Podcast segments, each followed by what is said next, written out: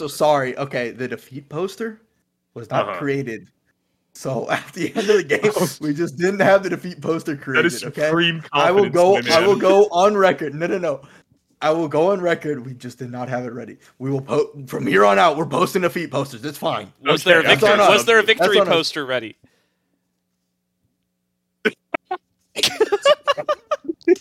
all right. Baby. All right. Okay. There-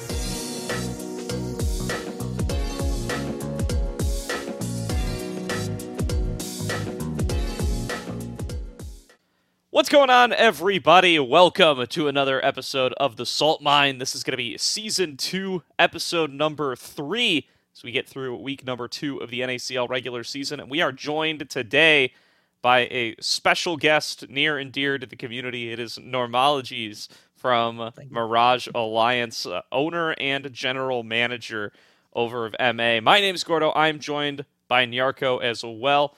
Keep me... Uh, Keep me accountable and join me in, in today's discussion alongside Norm. So, Norm, thanks so much for joining us today, man. Appreciate it. Uh, thanks for having me.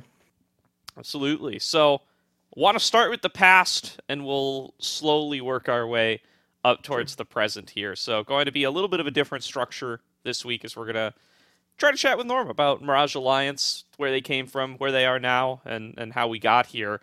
Uh, so, I want to talk a little bit about the origins here. I know you guys have established in twenty twenty-two or in twenty twenty on your right.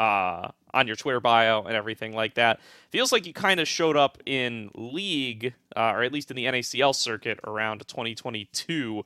Uh, right. Why don't I ask a little bit about that? Like, what's what what kind of led to the start of the org? What were your goals with that? And uh, you know, how did you sure. get into the spot where we kind of pick up uh, on this show and in this community in twenty twenty-two with uh, with Mirage, or in twenty twenty-three with Mirage joining N A C L qualifiers? Yeah, sure. So in twenty twenty, we were like a friend group for Overwatch, not League of Legends. Even though I've always been a high elo League of Legends player, I've always hovered around Master G M. So I don't know. It was more of just like a friend group thing that we did for a couple years. We just played Overwatch and competed in the uh, oh, I don't even know what the league's called anymore. But then we did a little bit of a Phoenix Rising League, which was a, like a throwback. Like with that league, we played a couple teams there. We had like a G M team or a master team. And then we just decided when we heard about the O Qs, uh, I was actually from the first ever split in O Q. I was coaching Omega Gaming. We only we went two and three.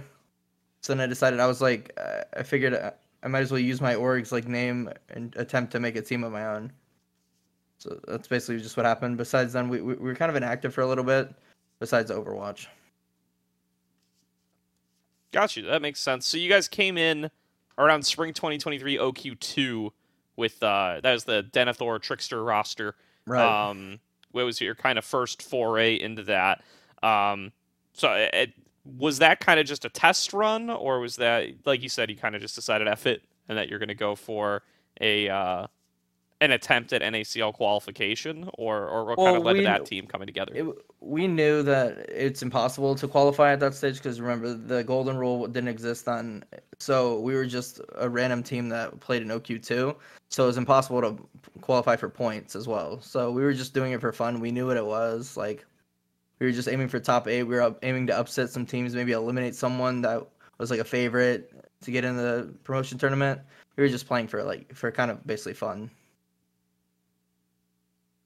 That makes sense. So it seems like you had quite the shift in motivation then, or idea as to what you wanted to do, as you then transitioned from spring to summer O Qs in twenty twenty-three, because this is right. when people started talking about Mirage Alliance as one of these spendier organizations within the right. realm of tier three amateur, trying to make that break towards N A C L. And it definitely paid off. But you talk a little bit about how you transitioned from this past roster to the one that we knew a lot about and saw documented in A C L and N A C L yeah, sure. qualifiers after that. Right. Okay, so in the like I said, in the first ever O Q, we were just you know we were just a group of friends, like we were all having fun. We had you know Psycho and uh, Detro Bali, and like we were just experimenting with players.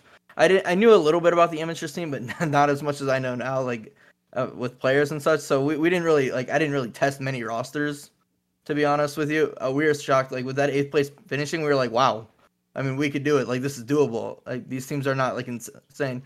So going into the summer, we, I would, you know, I was aiming for another partner. I, I got a couple, like two or three silent partners now.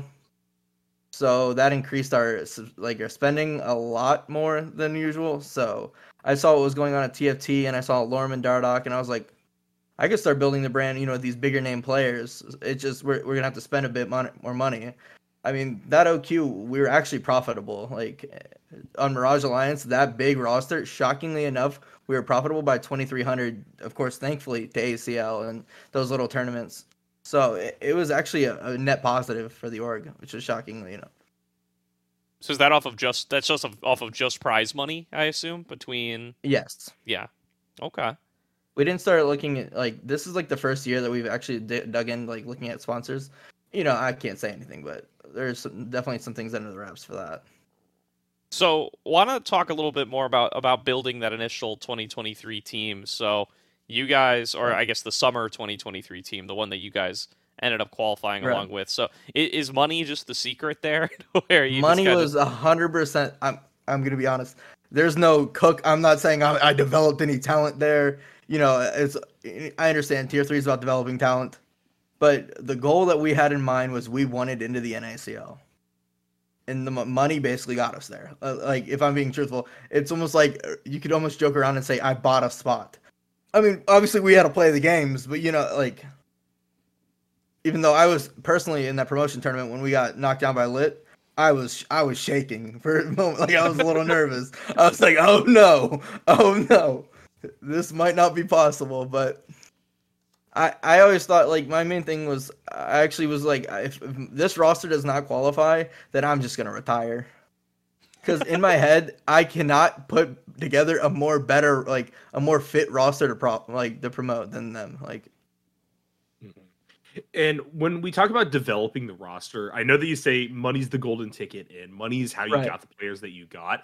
But was there any decision-making process regarding the players that with your golden ticket you decided to acquire? Because I know that behind the scenes, I've heard a lot that Dardoch is the main shot caller, but you also brought in Chad as well. Um, right. Was there an idea, hey, we want to build a team around Dardoch once you had him on board? Or was this really just piecemeal? You just got whoever you thought the best for each role was, no, and then you tried to figure out how to get together? Right. We we definitely built the team around Dardoch. We were just not expecting to put him support. Okay. But then Chad became available, and we thought, in, in, in our head, do we want him to play against us in the O Qs? Or do we just want to put him on the team as well?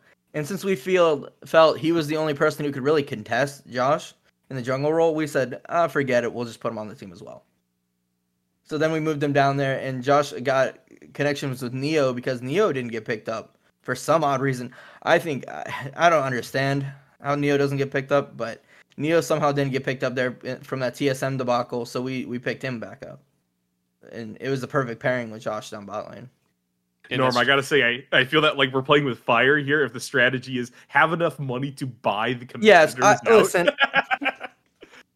I I just felt okay. So uh, it sounds terrible, but the like I feel like the only real cook there, like we did go through a lot of mid laners. We were looking at a lot of different mid laners. I think that was the most susceptible like role to get picked. But we knew like we wanted Alorum. Alorum is a solid top laner that we we we needed. The weak side god is what we needed for that team, especially with Neo. So that one was just automatic. But I, I wouldn't say money gets you everything. Like, it, it doesn't. There's still, like, as I'll explain later on with these other questions, that sometimes money does not simply matter. Like, just in Tier three, if you're willing to pay for... Like, this was during the Tier two exodus. So there was a lot of good players just not getting picked up. A lot of players retiring from Tier two. So we just took advantage of that situation. And we were able to provide them with, you know, like with a safe, like a, a decent income that wasn't going to be two hundred dollars, three hundred dollars. So most of them just decided to go for us. I think that definitely makes sense. And I think that it, it's, it's really the expectation I think a lot of people would have on the outside looking in, watching that twenty twenty-three run that you guys kind of came in. You guys were the re-qualification super team, one might say, right. with, you know, Chad coming right down from Chad and Neo both coming right down from Tier two, uh, and then just rounding that out with some of the top players from Tier three already to be able to make that run. Um, you know, Dardoch coming back from collegiate, stuff like that as well. Uh, so I think that could get us right into the meat of things, which is going to be the, the twenty twenty-four preseason. So Let, let's start off with kind of roster number one, because there's been two rosters throughout this twenty twenty-four preseason. So you guys qualify in twenty twenty-three with the roster that is Alorum, Chad, Sudsy, Neo, Dardoch. What are kind of the first pieces to fall as you start building your roster for the twenty twenty-four N A C L? Uh, it, it sounded like you and I have talked before that there were some changes that you knew were going to be made. Um, right. So let's talk about that a little bit. What what kind of did you know coming in? What did you find out along the way that led to version two point oh of this Mirage team?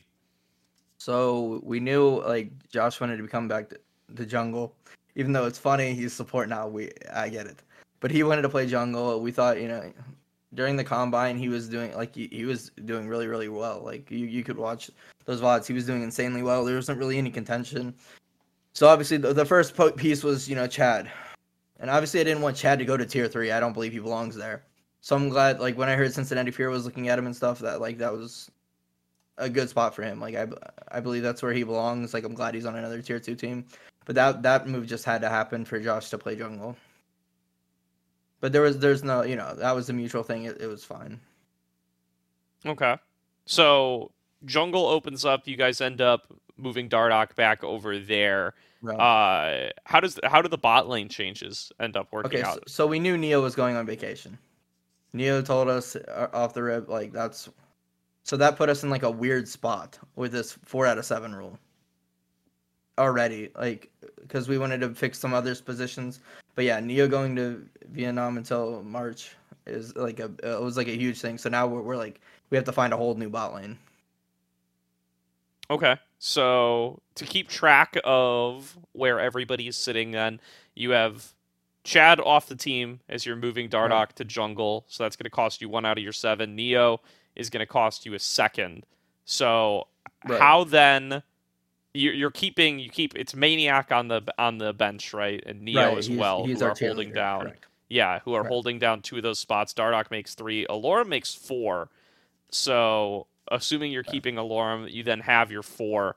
Uh, right. How does this new bot lane then end up getting getting selected? Where do you guys look for scouting? How did you end up with Scooped and Prismal initially?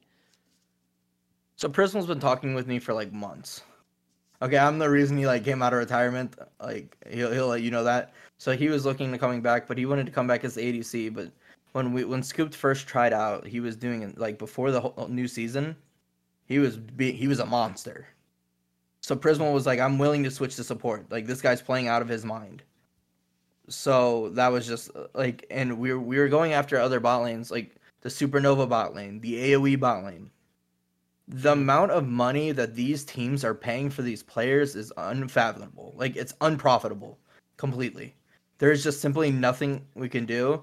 And with this constraints of the players that we already have on our team, like certain players wanted to play with other certain players. For example, Supernova Diamond wants to play with Faisal. Mm-hmm. So that means we can't get we can't get those two. They're willing to go to a different bidder because they don't they didn't want to play with Alorum. Stuff like that was happening. So we were we were running like we were running low on options. We we were, we were scrambling.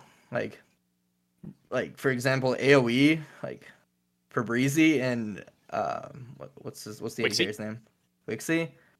Well, like, let's just say that that monthly bill is brutal. Like, I, I'm telling you, like these, there's a team like, for instance, like I, I think Supernova, even if they go first, they're losing like ten grand. Like, their budgets are so high, and it's just, I can't compete. Even with the Mirage Alliance, like, the joking how I was dominating the O Q budgets, it is, it's a different world up here. And, and these, I, like, I don't, like, it just doesn't make sense for me financially, like, at all to, like, to go as high as these teams went for these players. So that, we had a lot of constraints there. Even with a, like, I felt like we had a great budget. I mean, we, obviously, you know, we can talk about the actual numbers after, but I felt like we had a great budget, and it's just getting blown out of the water. Like, I don't know. And which makes no sense to me, because I thought the ecosystem was going to go down. Because none, like, pr- recent promoting teams, like, we don't get the thirty thousand dollars that the other teams got last year. We don't. We just get, you know, the normal Riot's stipends eventually. So I thought that all the salaries would go down, but they all went up. So I, I don't know. So basically that we landed on them because that was, we were running so low on options in the bot lane that, well, not, not, you know, not taking away anything from them. Obviously Prismal was always going to be on the, in the bot lane for us, but like, like with Scooped and stuff, we were just running out of options, and it, we had such short time to make, you know, roster decisions. So that's what happened with that. And then for Sudsy, I, I mean, I think he's a great guy. He, he, he you know, he's going to promote probably T F T, or at least get him to the promotion tournament.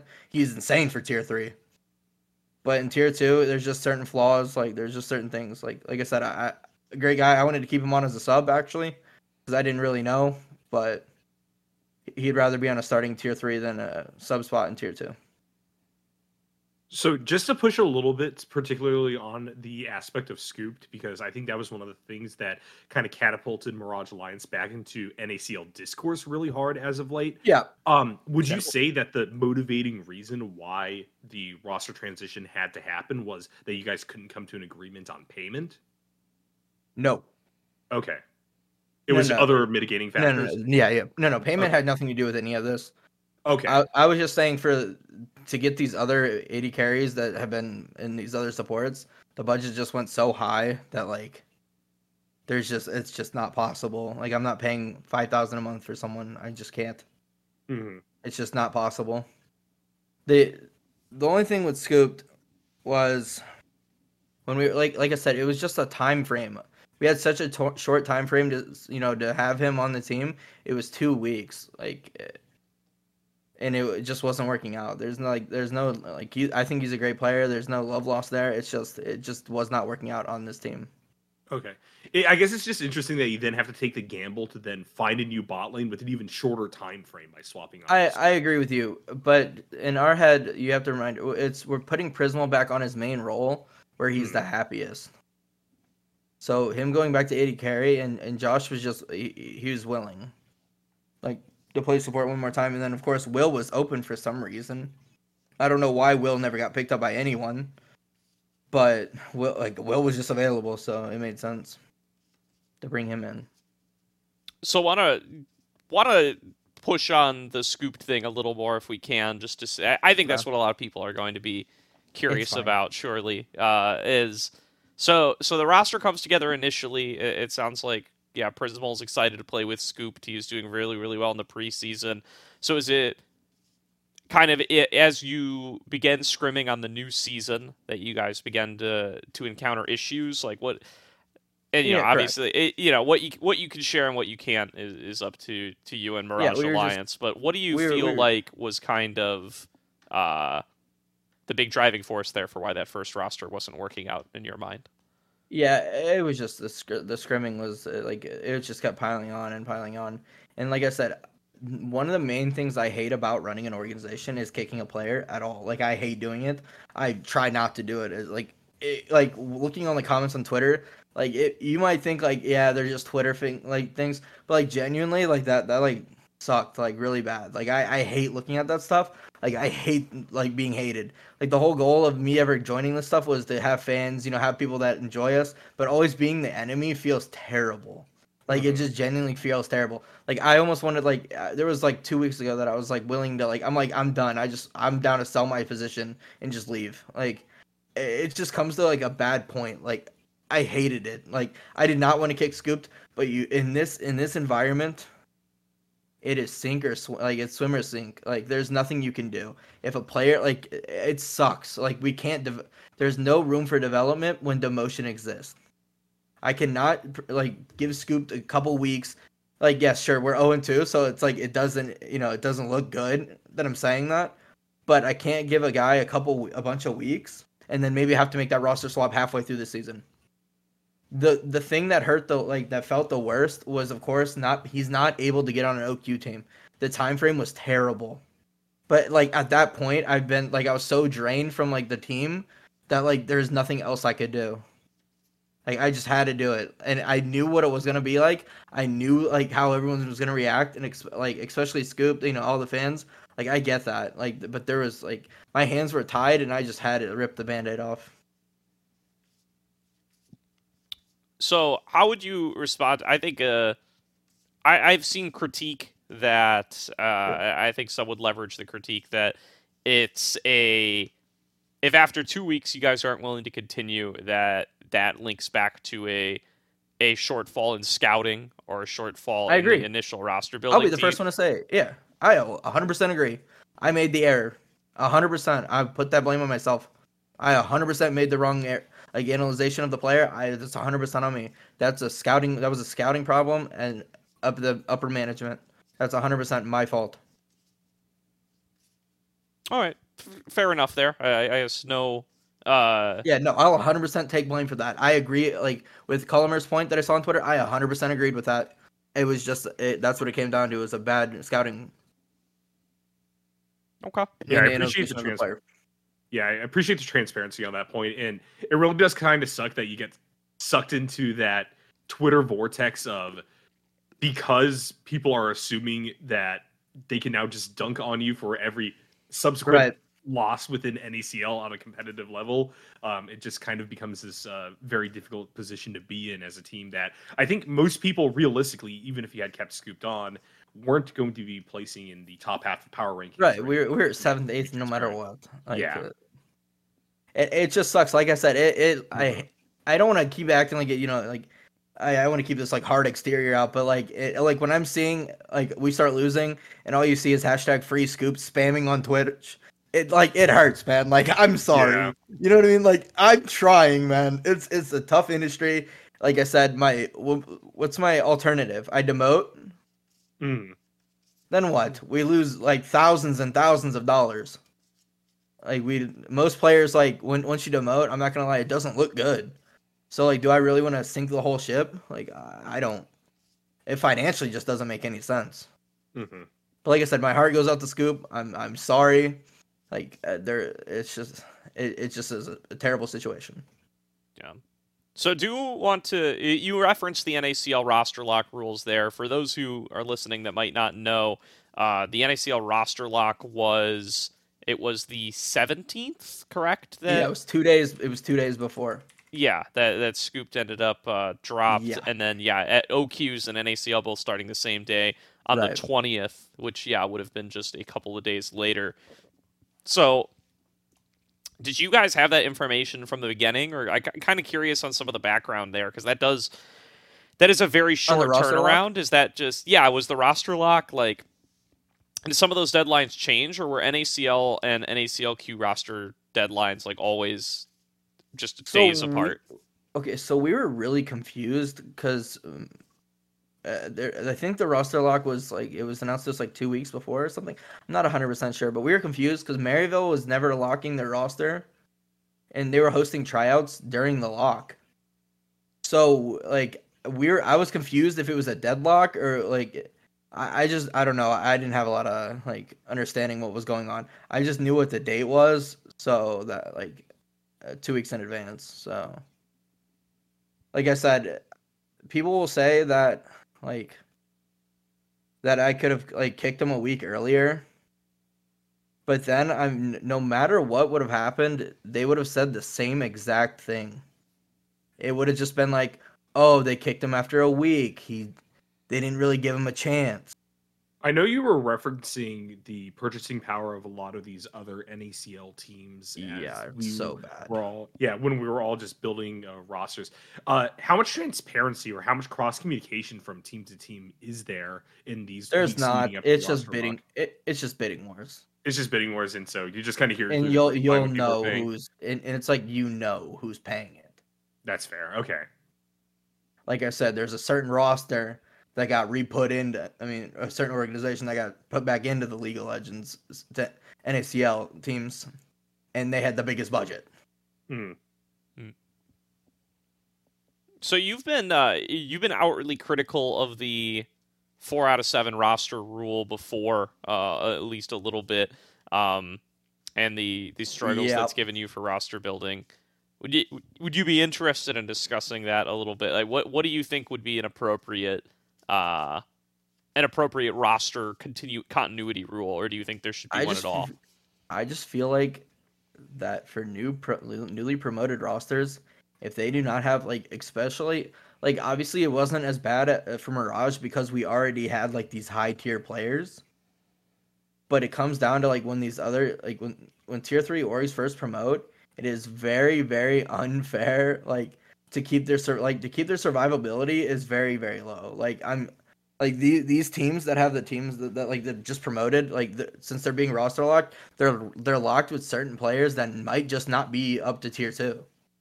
But do I believe that they should have the security?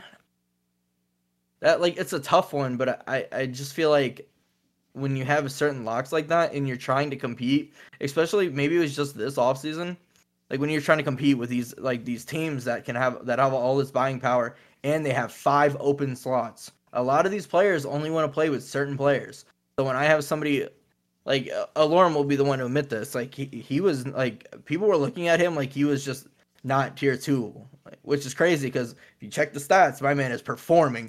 But like there's just certain players that don't want to play with him. There are certain players that didn't want to play with Sudsy. So we have to make these weird decisions because certain players won't play with certain players. But then if I'm like, say I'm like Supernova and I could offer you all five of the spots, you can play with whoever you want. So stuff like that, like then they get the control. So then I just get who's left. Do you have kind of an inkling about what you would do in the position of the N A C L to change either roster lock structure or demotion promotion structure? Uh, just asking. It doesn't have to be like it, you have a concrete. Hard, system. Right? Because you want yeah. to give these play. You want to give these players the chance to prove themselves in tier two. You want to, but then in this weird environment, like I believe it's sustainable down the road when you you know when the environment's more flattened.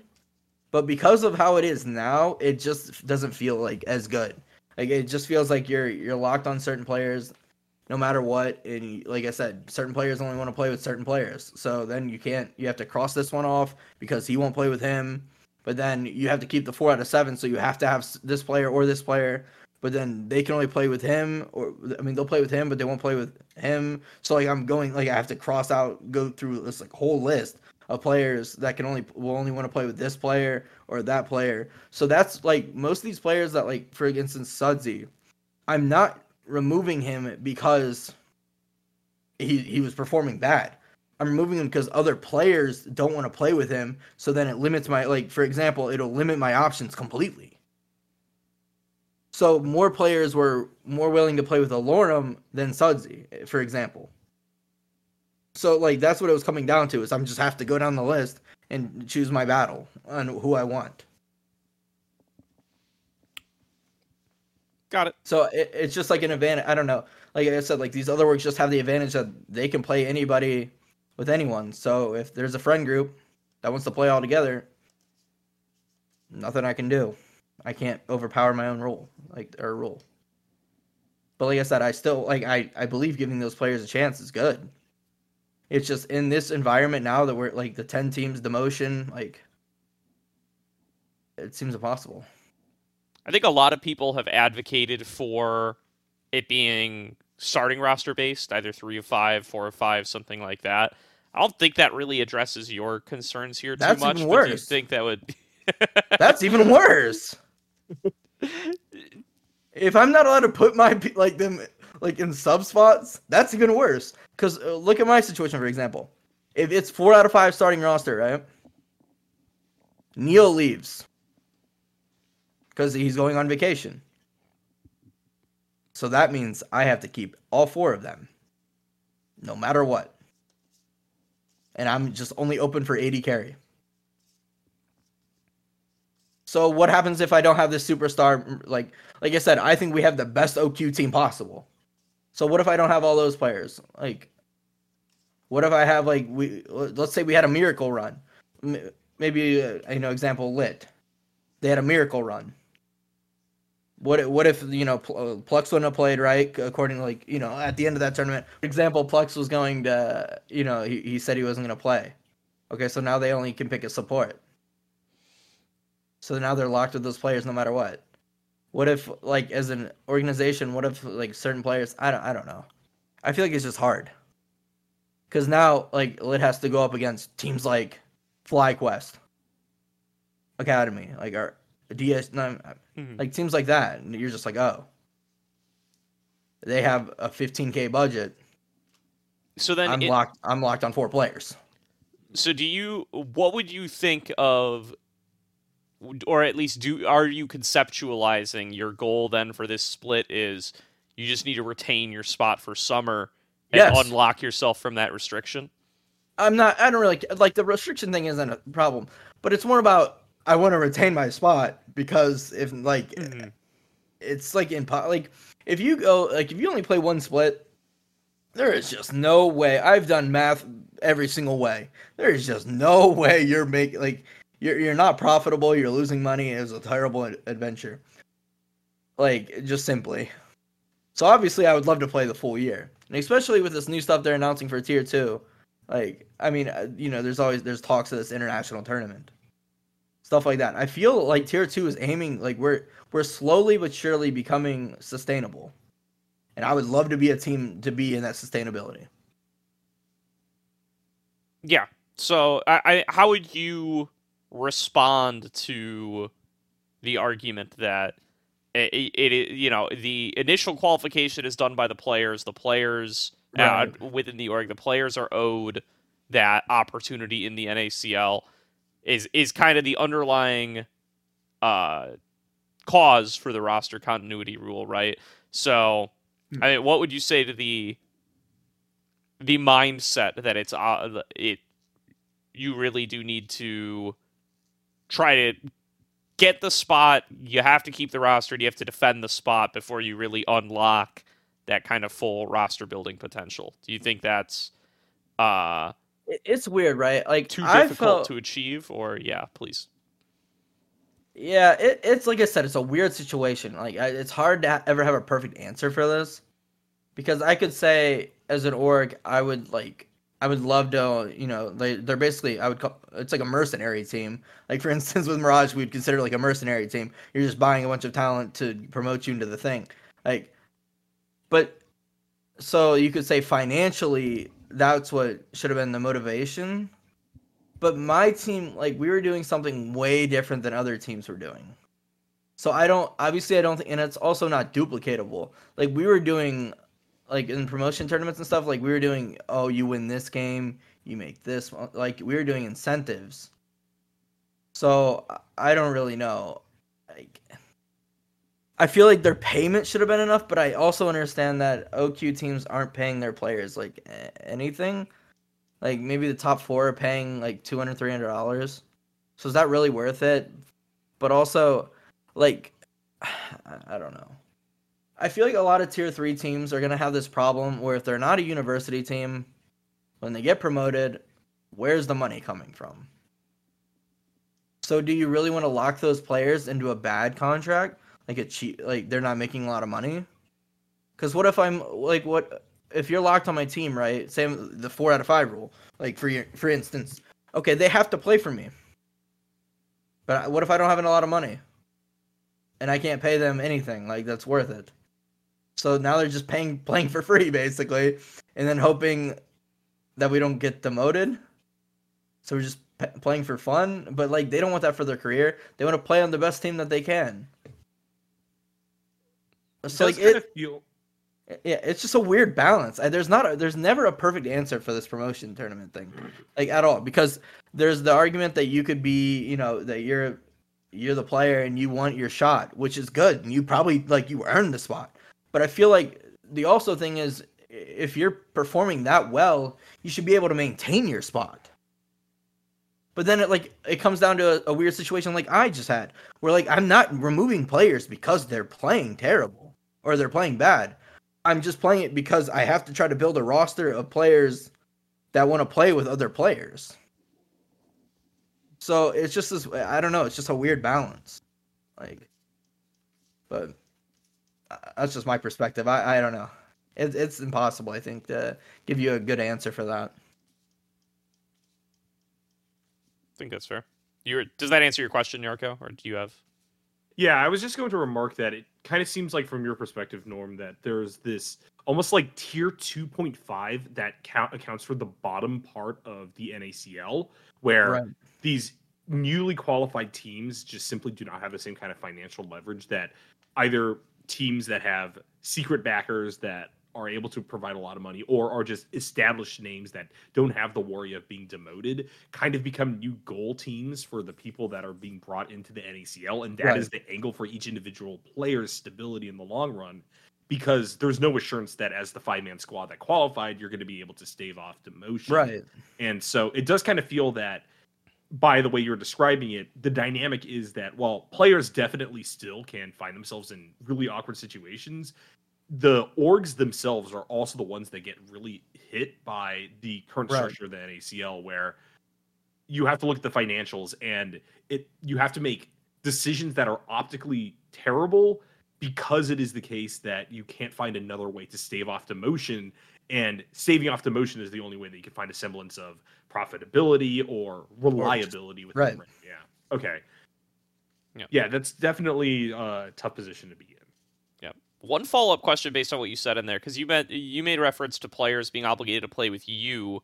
I believe that's not the case. Correct me yes. if I'm wrong. Yeah. yeah so no, I think you're, it's you're correct. Yeah. So it's you're obligated to field the players, but the players they are not obligated to play for you. Right. Oh, so they, they, can they opt out of being part of your four seven? Opt out. I believe so. But that part doesn't matter, because if they opt out, it doesn't mean. So, for instance, Chad opted out of playing for Mirage to play for Cincinnati Fear. Mm-hmm. That doesn't matter. I still have to field four out of seven. So what happens if four players all do that? Right. So then I'm open, I believe. Okay. But that will never happen. Sure. I just I was no mostly curious. No player is just not gonna play tier two. So like like I said, like Chad opted out, Sudsy opted out technically, I guess. Yeah. Well, because the question is, it seems like. It it seems like you could get into, like, you know, imagine Sajed is still playing for Lit when they promote, and then he gets the Fly Challengers offer. Um, you know, not not hard to imagine that but some that... kind of scenario befalls another player on Lit, and now suddenly they're outside of being able to fulfill the rule. I was just curious if you had any insight. Well, no, they they'll still fulfill the rule because they have a sub. Sure. Imagine they don't have subs. Imagine that they were they were running those subs. Like, no matter, like, it could be a it's a minus. Like like I said, it's minus these players, but it doesn't count minus the rule for me. If you have four players, no matter what, you have to field them. Okay. Like if you have four available players, no matter what, you have to field them. So say Alorum opted out. That means I have to I have to find like I have to play Chad. Like there's just no choice. Unless they both like opt Unless out. Unless they go both elsewhere. opt out. Okay. Well, no, no, no, no, because then I would have to field. I'd have to field Maniac. Sure. I have or to at field least no matter sub. what. I have to field four players. Mm-hmm. I have to have four. Yep. So until five or no, it's four that have to drop down. Then I can start going against my own, like the thing. But then I'll have three on the starting or three. Interesting. Players. All right. I'm curious to see how many how. exceptions work for that rule, right? Because imagine, you know, like, imagine three of your players get called up, and you have, out of your four remaining, you have both Chad and Maniac. Do you have to field both Chad and Maniac, even though they play the same position? I, can, I think I can play him, put one as a sub. Sure. Okay. Yeah, I suppose that makes sense. Yeah, you would have to have, like, a ridiculous amount of subs at the same position, I suppose, to get yourself into that position, but... I mean, I'm hey, I'm famous for that one. We already have we have four junglers on my team. That is true. You do have four junglers on your team. So, fair enough. Well, we spent a lot of time talking about that, uh, and I appreciate it. I, I think it was good to get into an in-depth conversation about roster building there. Do want to talk about the last couple of changes you guys end up making. You had Will and Svenskeren uh, right before the season starts on off. Uh, curious as how you guys found your way into those players. You said it was crazy to you that Will was teamless. Surprising yeah, to me I, as well. I, I mean, it's awesome yeah, to see was... Will in a spring split for the first time uh, in yeah. his career so far. Uh, yeah, so how how do those acquisitions kind of end up playing out? Well, to be fair, though, we were scrambling for twenty-four hours. Yeah. Like, as you saw on Twitter, once mm-hmm. again, I was getting attacked by a tier three org. And, uh, you know, we don't got to talk about that. But, so, we were, you know, we were scrambling. Svenskeren was more of like, uh, that was a formality. He's been coaching for us for like a week prior to that. So he didn't just hop in. He's been coaching for a while with us, especially when we knew he didn't get an L C S offer. which is also crazy because I he should be an assistant coach on an L C S team. But yeah, I mean, he was a no-brainer. My players respect a coach, well, like a player that, like a decorated player that became a coach. Because, like, there's undoubtedly that he knows what he's doing. So we, we just had to, you know, give him basically the test run to see if he can. Because, you know, we knew he could coach jungle. We we know that, right? But we don't know, can he coach top lane? Can he coach, you know what I mean? Like, can he coach as a whole? And then, you know, with his analyst, not his analyst work, I'm sorry, it's like assistant coaching over at uh, Golden Guardians. And then he coached with Jack in C nine for a little bit. So we, it was just a no-brainer for him. And then, of course, like, Will, we were just fielding our options. We were looking at supports. You know, there was a couple players that could have came, like, we were thinking and just to leave Dardoch mid, I mean, jungle, but Will seemed like the safest and the most, like, realistic to be a competitive team in the N A C L. Got it. Well, happy to see him in the league as well, and, and glad that you were able to share that kind of insight uh, about the decision-making that ended up coming on through for this season. I do want to talk about the season so far, but before we get there, there is one more kind of topic that's been floating around N A C L circles over the course of the last uh, week or so, and a lot of that's on N A C L visibility and, and raids coming in from L C S. Yeah, I it's did. been enough I drama, did. and you know what, Norm, you've you've tweeted about it as well. So I, I made a tweet about it. You did I, make a tweet about it. Honestly, that was not a good thing. I regret that tweet. But I'll stand I'll I'll stand on business for it, I guess. All right. Okay, well, good. It's it's honestly, this is a better conversation now that you regret the tweet. So let's see how. Okay. Uh, well, no, I don't regret, as in I do believe that the L C S should raid the N A C L every single day. I I I I, I don't believe that it, like I said, like for that instance, and it sucks because of the way our team is scheduled, it just feels like they're targeting bigger teams only for the raids. Like T L C versus Fly Fam. Or Fly Academy, sorry. Fly Fam. But um, yeah, to, like, to take a step back D S G. For a second. Um, oh. Yeah, so source of the drama for anybody who's not uh, perma on Tier two, Tier three League Twitter uh, is the L C S is currently on a schedule of raiding the N A C L after L C S ends on Saturday, and then rating a player in the L C S on their personal stream on Sunday. Uh, folks, Norm included, uh, many feel that it should be rating the N A C L each and every day. There's been some alternating right. opinions on that as well. Um, well okay. Go ahead. But what's crazy to me, though, is the viewership isn't that much different. So I'm guessing they just click right off. And I understand the goal... Like, talking to Whoopley about this afterwards, after I made my tweet, because, you know, I, I don't know. Sometimes I just spew off and say something that's not needed, and it made, you know, League Twitter all question it. it it's fine. Like, w- the goal is we want to get, pl- like, viewers to sustain and watch the N A C L. So I understand that it makes more sense to have them on teams like, you know, when D S G is playing. Or when, you know, Fly is playing. Because you've seen these teams. You recognize the teams. You recognize the content creators. That makes sense. And how the schedule works is it all, it's off of viewership from the team. But with up-and-coming, like, N A C L orgs, like Lit, Mirage, they don't have any analytics on us. So we'll, by default, probably we'll get pushed down the schedule. Like, so the schedule's built with a purpose of viewership. So I understand that part.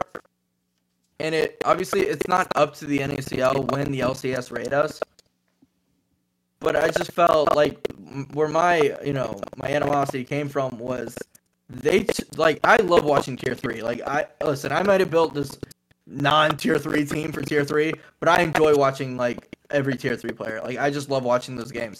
But now I don't get to watch it because the L C S wants the viewership, but then the L C S wants the viewership, and it's not going it, to... They don't always directly throw it to the N A C L. So now, what is the point of not doing Tier three if you're not going to help your Tier two? I mean, I, I definitely agree that the, the lack of Tier three viewership is, is an issue. I don't think... I was talking with Nyarko before we started recording that. I... One-ish week in, uh, I don't think this methodology of doing tier three is sustainable. Like, there's, this is going to change, I think, for summer. Um, my My go, go my my if yeah, my thoughts. Devil's advocate for that is, to be fair, these players, like, you can say that, you know, obviously streaming's good, right? And they wouldn't be seen. But these players are in the trenches playing for six thousand three hundred dollars. Let's not pretend that they're not getting anything. Like, they're not just playing for fun. This is serious competition to see if they can go up to the N A C L. So I could see how it could do the reverse effect and make these players that are down there actually serious for the game. They're not a content team. For example, Cold. Like, they were, you know, they were playing for, you know, they were like a viewership, more of like a team. They weren't as serious about the competition. They were good, don't get me wrong. We almost lost to them.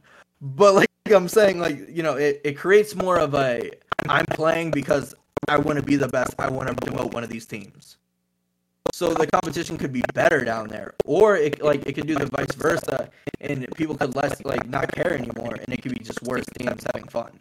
Yeah, I think I saw Arsh made a very good point there as well, though, that, like, in theory, the N A C L should be looking to attract more creator-based teams like D S G. Like, they should want a Moist. I, I know Tyler One is previously, like, it's leaked that Tyler One had some interest for a bit. Like, they want teams associated with personalities to play in Tier three. It feels like that gets disincentivized when there's no way of watching your team's journey towards promotion. So I definitely agree with that. To to pivot back over towards uh, the impact specifically towards N A C L, like I, to play devil's advocate there, I don't think the intent of the raid is to bump like Dokla's pocketbook, right? I think it's to try to remedy the lack of engagement with players, which I mean, I Travis Gafford's been talking about this for forever, and I'm inclined to agree with him that I think a big detriment to the L C S in the last several years has been the rate of player turnover being just astronomical, uh, particularly in the in the imports uh, section of things. Um, so I think the goal underlying that is to try to get a few more eyes on these players. But I do also like the question that underlies me on that is, so you're doing one raid on one player per week. There are six weeks. Uh, sorry, two teams just not getting any players rated? Are those teams cool with it? Like that's that's like a weird underlying question that I kind of have as well. It's like, how are they choosing who to raid, and how are they justifying to the other franchises well, that they're just giving freebies for, to a few teams? For, for Dokla, for example, he was doing an Ask Me Anything, mm-hmm. so that's why they rated his. I don't under I don't know how that really works, but like I said, when after my discussion with Lipley, I regretted the tweet because I understand now more of how the viewership really works.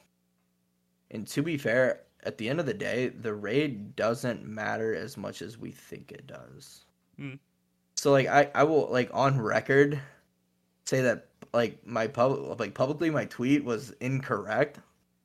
And the way the viewership truly works and how co-streaming viewers work, at the end of the day, the raid isn't what matters. It's more of, can we get the L C S viewers to be locked in on the N A C L. And for that, it doesn't matter what the day is. I believe it matters the more legitimacy of the teams. So like, like example, like the D S G, like you'd want to raid them that day. So you would put them purposely on the schedule on Saturday for the first game, because what are the L C S viewers going to be more interested in? They do like, to be honest, they're not going to care as much about Mirage Alliance as D S G. So if we want the player to be a true N A C L fan, we have to optimize the raids to where it's showcasing the like the better teams with the more like the more eyes on them. So in that aspect, like I said, I, I disagree with myself on Twitter, and I think this makes the most sense.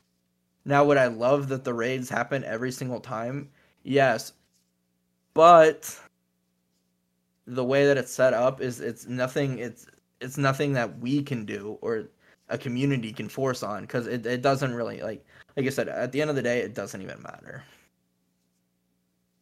You touch on Twitter just a little bit more really quick before I think we dive back into N A C L and performance sure. on that front.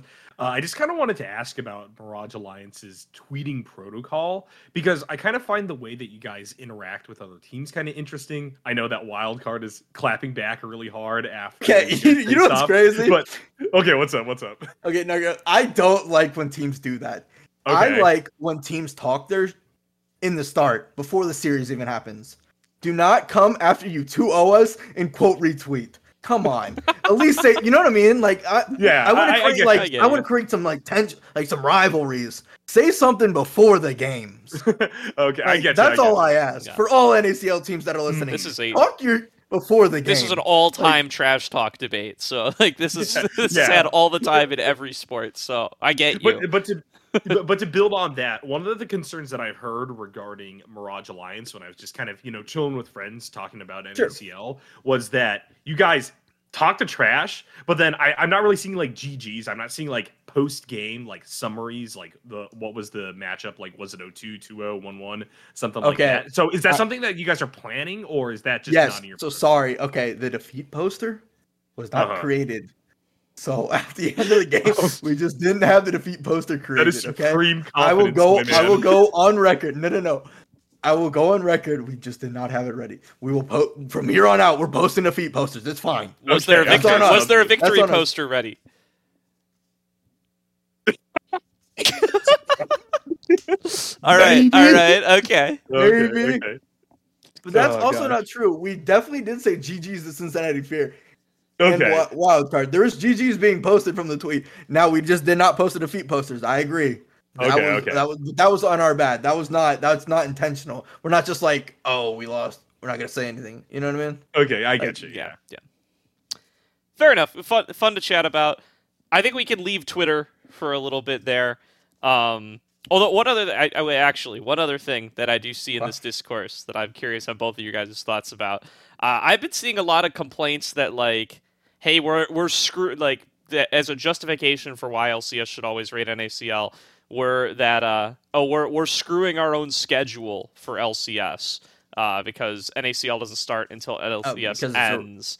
Sure. Um, sure. Yeah, and, the, and I know that's very tough for people in the Eastern time zone, but surely yeah. it is. I mean, at least my take here is surely it is to N A C L's benefit to do a rolling start when L C S ends, right? Like that is not a sacrifice yes, no N A C L what, is making. That is N A C L looking out for itself. No.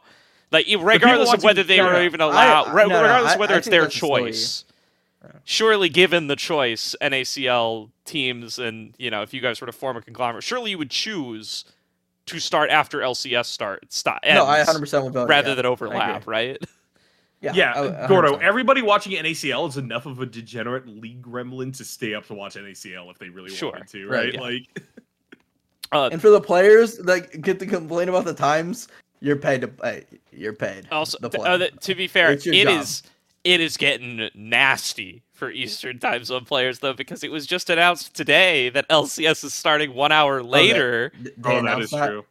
Yes, but to be fair, those games end faster than we think they do. That's true. We have, on average, we've started an hour earlier than we're scheduled. It's fair. So also.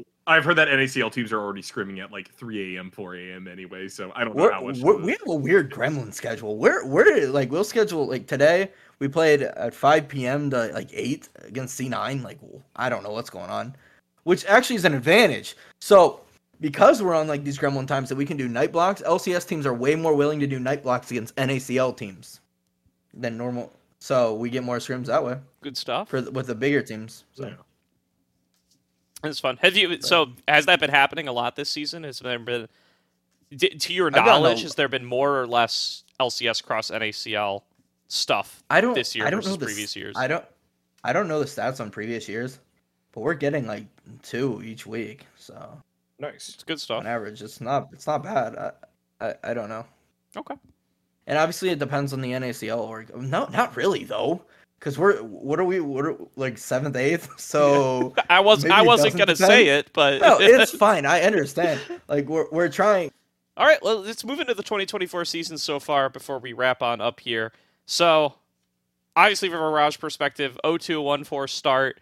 Uh, not bad, not bad. Yeah, how how are you guys feeling? How are you from a G M and owner perspective feeling about the first couple of weeks, and how do you feel like things are going as as scrims go on and as you start to move towards? Um, Listen, the rest of the season. Like I said, I, I don't care about the losses. I just right right now I, I don't know mentally I just don't like I can't deal with what they say after. The loss is fine. Like I'm okay with the loss, but I do not need to keep saying like I get it. The hashtag free scoop. oh, Scooped would never have died there. Like, dude, like, I feel like nobody understands. People think I just wrote this guy off and I was like, leave.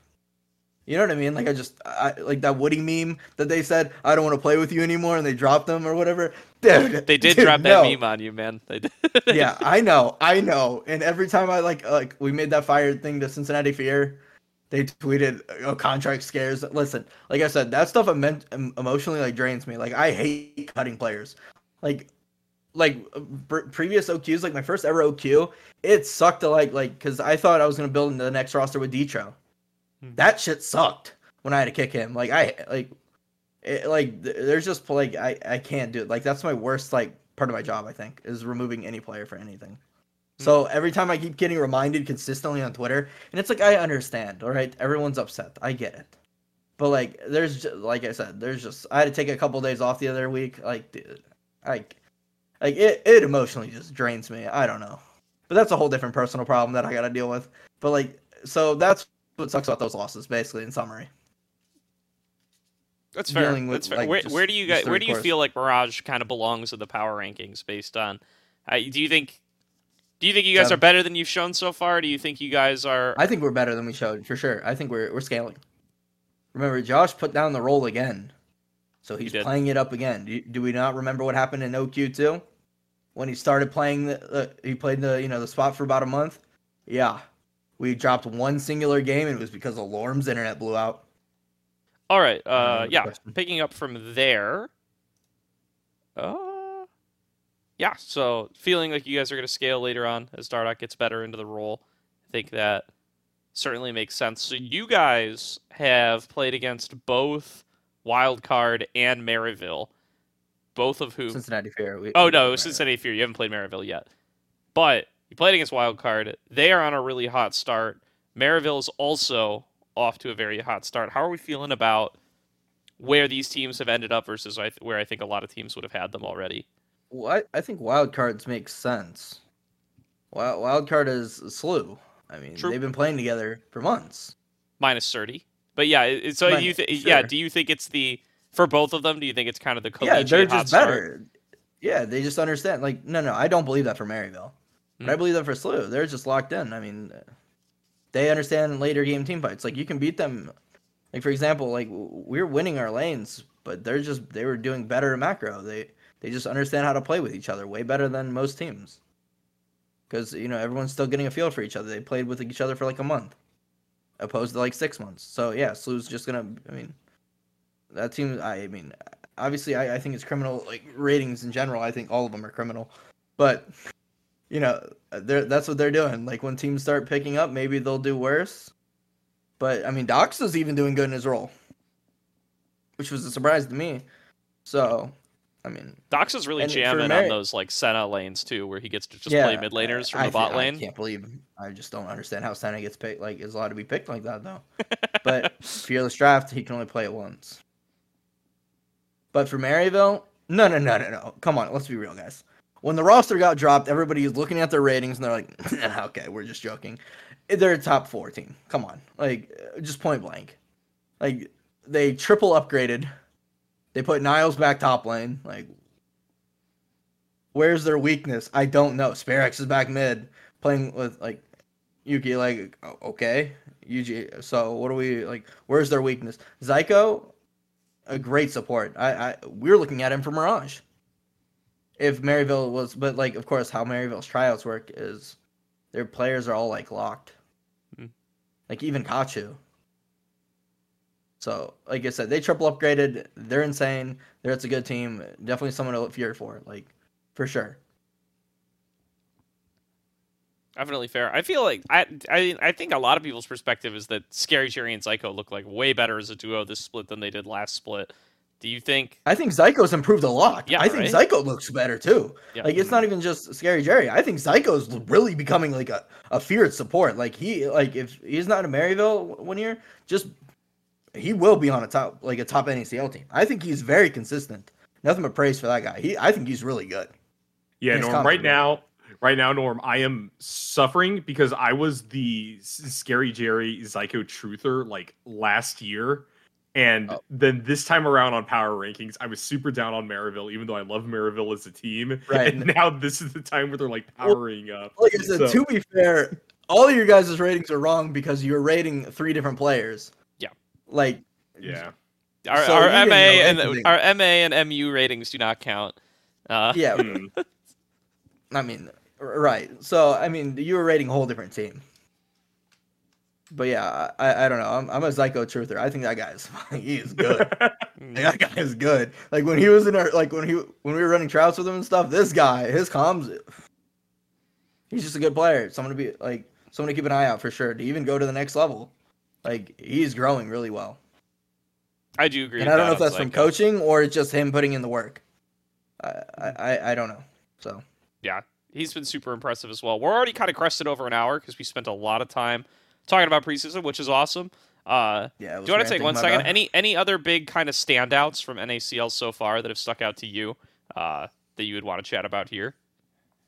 Like players or anything, anything. Players, teams, overperformances, underperformances, predictions for coming weeks that don't have to do with Mirage Alliance. I don't even know the matchups. What's the what, who, who's playing who? Uh, well, so for no, I'll, I'll, just next week, it is yeah, going I'll, to be... Yeah, I'll go one hundred percent on this one, by the way. Okay. Uh, just so watch. For next week, it is going to be... Because we're, we're officially starting our six-game era, our six-match era. It's going to be yes, T L D S G I, I and Mirage Lit on day one. Okay, D S G wins that one. Mm-hmm. Obviously, you know, obviously Mirage wins that next one, too. Okay. We'll, we'll get it up. So yeah, we'll, all right. Fly uh, Challengers Fear is on Saturday. Fly's going three and oh. Okay. Yeah. Nyarko, that you, roster, you, by, hey, by the way, that roster is nasty. That they're, the they're, I promise you one? Right now, they will be in the finals. They will be in the finals one hundred percent. With who? Actually. Well, but, I said this last split, so I'm going to hold my tongue, you know? Nah. I, it, I'm, all I'm saying, maybe they'll lose in semifinals. Maybe there'll be an upset. No, uh, yeah. I'm, I mean, I'm willing to jump on the FlyQuest train as well at this point. I think Quad, I mm. think, like, Quad was the only kind of minor question mark, and I guess, like, if you think Sujed's gonna like panic because he's on tier two now, no, but it's I, I knew, not even I, a different no, environment. It's like I, you, you have yeah. Chime down there. He's yeah, like he's fine. They'll Ag- level each other out just fine. Agree. And and Quad seems to have yeah. In the other, the I think the only real concern was you know does Quad have the N A boom right? Does he get to North right. America and, and play and they, solo queue on right? sixty ping and. Yeah, they do have they do have Surdy as well. That guy's, I mean, that guy's just oh, he shouldn't even be here. That guy's in the L C S. That guy's. I, yeah, that I guy said when we first started, here. This team has three L C S players and an L C K player on it, uh, and it's looking like it does. It's it's yeah. it's been very very good. So. Um, while we're going through teams, I mean, yeah, and yeah, give to have uh give Nyarko and I a chance to talk about it too. Team Team Liquid Challengers really struggling out of the gate for the first couple of weeks. I right? don't know what's going on. I actually don't know what's going on with that team. I was hoping you did, so. Because, definitely... like, like, I was thinking, I said it, like, the other day, I'm like, dang, everyone put this team, like, top four. I don't know what's going on. They're, I mean, I, I I think Bob, like, Bob Jenkins is incredible in top lane. Jenkins is like, very good. Guy, I agree. I agree that I Jenkins looks and good. And Keel's strong in the jungle with him, so I don't really know what's going on over there. I'm in the, you know, same kind of thing for Mirage, right? Small sample size, yeah, it's, scaling it's possible. A, there's just small little disconnects. I mean, like I said, I think D S G is going to take, like, is going to beat them. Yeah. But, like, there's just small disconnects. I think they'll be fine. They'll make a comeback. Be, they'll end up middle of the pack because of just the rough start. Because remember, there's only nine games, so. Yeah. So going, like, if, you know, going oh three, oh two is going to be, you know, just tough. Yeah, I also think like playing against five challengers like barely counts. So it's like really they got upset by Wildcard on day one, and then it's like who who even knows? Because I think Fly Challengers are at risk of kind of yeah. sweeping every like again. It's like you said, it's single nah, round nah, robin. Nah. You, like you see, I think it's week eight. You see week eight. Who's their opponent? Uh, Fly believe. Challengers. Uh, yeah. They play Supernova and Mirage week eight. Ah, uh, there it is. So yeah, they're, they're probably taking probably taking a loss. You know, just one somewhere in there, perhaps somewhere. Somewhere we might hey, we might cheese them with a one game win. You never know. But that doesn't count in the series, but it's fine. It could happen. To keep training through this schedule, it's then Team Liquid Challengers A O E. That game is I that's like my game to watch for the for for the spl uh, for the week, I think, because Gordo versus Jenkins. Yeah, it is. I think it's an interesting matchup with how T L C's been looking. I suspect T L C will lose to D S G as well. Uh, it sounds like yeah, you have that I opinion believe, as yeah. well, Norm. So it's kind of like A O E is at risk of going zero and two. Like A O E's barely played. A O E's at risk of going zero and two.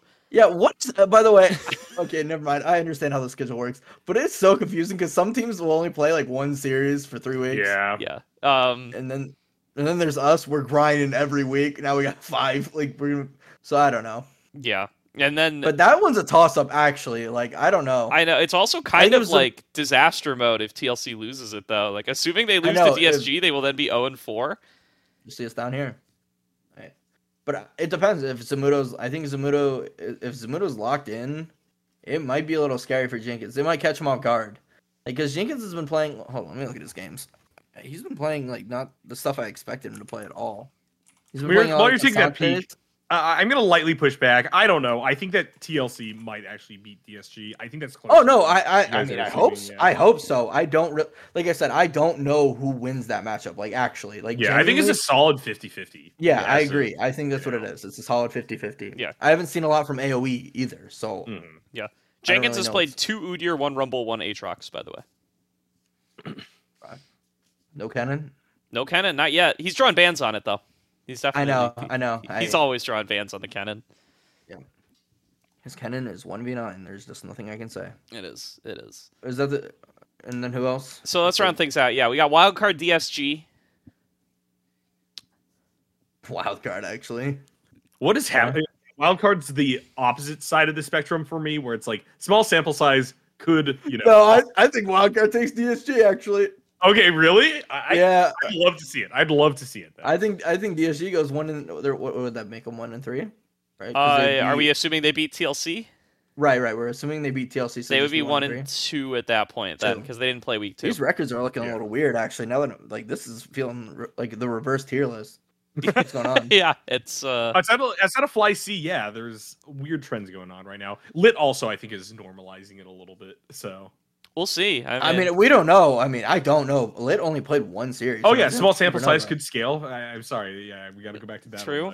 Well, we'll see. Listen, I will never, never disrespect Dragoon in the top lane. True. Mm.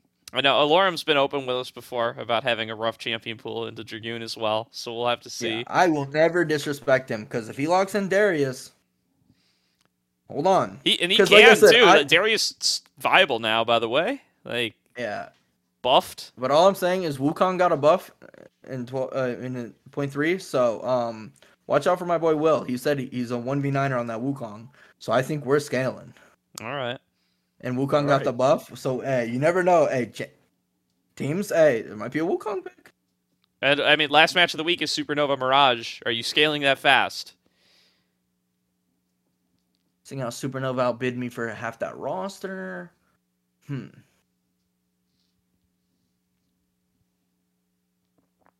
Let me, let me think. Let me think. Okay, think so it's like. All right, Nyarko, okay, where, so what I are think... you at? What are you at for Supernova Mirage? Man, I'm right in front of the owner. The, this is the owner that, like, you know. It's all good. Hey, yeah, I, I, I, I think this is probably. You take Supernova? That's fine. Yeah, you think it's yeah. Okay, here's what here's what I think.